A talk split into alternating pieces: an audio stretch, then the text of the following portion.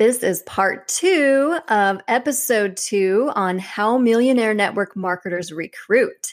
If you haven't had a chance to listen to part one, jump back to episode two, part one. We talked about how to sell yourself in a way where people want to know more. And I shared my five C's on how to attract people online. And today we're jumping into the final three of the solid six that are making network marketers millions when used correctly.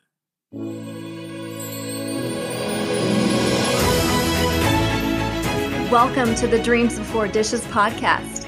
My name is Codi Bills, and I'm here to help you build the direct sales business of your dreams. I've been clearing a seven figure income through direct sales since the early 2000s, all while being a busy mom of four, a wife, and an entrepreneur. Sound impossible? It's not.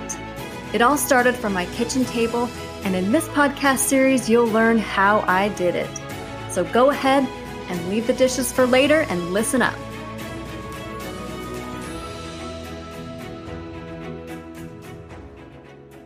Three down and three to go of the solid six. So let's jump into tip number four. You must have your hands in all the pots. This means you've got to be doing all the things. For example, if I were to solely post on Facebook and not Instagram or LinkedIn and all the other platforms, I would be missing out on a ton of eyes on my business. Same goes for in person meetings, sales parties, and vendor events. You've got to be doing a little bit of everything. Could you imagine if I didn't open my mouth in public about what I do? I would miss out on so many connections. There has to be a balance of online and in person work. The two go hand in hand. I want to touch on how important in person connections are and how it has contributed to the growth of my business. The impact you can have at a recruiting event, party, or vendor event, or even just an in person meeting with someone is far greater than an online connection. Why?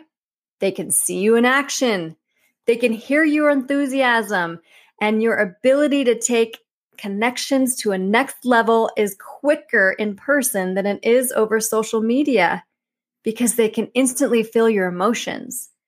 And the most important thing, they can physically see the product you are selling. They can touch, they can feel, they can smell, they can taste, whatever it is.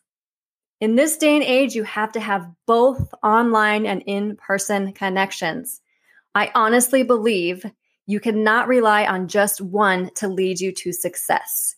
It just won't work with the way the world is evolving. And we have to keep up with the new technology and systems. So, moving on to tip number five, which is a huge one follow up. How many opportunities, new customers, or potential rockstar leaders have been missed because of a lack of follow up? I don't know if I even want to know those statistics. It would be too depressing to realize what I could have had because of the lack of follow through. There are a million ways to keep yourself organized. You'll need to find what works for you. So don't be afraid to try a few things till you get the right fit. For me, I'm old school. I use pen and paper. I have to see it written down for me to remember and work on. So I use a custom follow up worksheet, and you can have access to that. I'll put it a link in the show notes for you. So I print this worksheet and I track about 30 people at a time so I can see when I made the contact, what we talked about, when I'm going to follow up again, etc. Guys, this is critical because our business often requires a lot of touch points with a lot of people. If we're not organized, it can leave us trying desperately to remember which conversation went with whom. There's nothing worse than embarrassment of following up with the wrong person because you couldn't remember whether it was a customer or a potential recruit or what you talked about. By tracking it all, we'll be able to make more genuine relationships. Follow up doesn't look good when we can't remember what the conversation was that we had with them it's super critical to let them know that they are important, that they matter to us, that you're genuinely following up with them because you care. They're going to go somewhere else if you don't follow through on your follow up. And here's the rookie mistake newbies make they blame it on the customer instead of realizing that they lost the sale because they didn't follow up. So, track, follow up, make a note, and then do it again. Are you ready for tip number six, the last of the solid six? If you want to stay relevant, you're going to have to be willing and ready to innovate. Let me just start by saying that network marketing looks nothing like it did when I started 10 years ago. There was no Instagram, no Pinterest, and Facebook was brand new on the scene. Groups, lives, business pages, none of that even existed. So, in the beginning, my business was much more localized. It was my community that I had the opportunity to sell to. Now we have all of North America and even beyond as an opportunity, and the future is going toward complete global.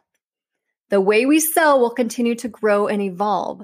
Those who are looking, learning, and innovating will capture the wave.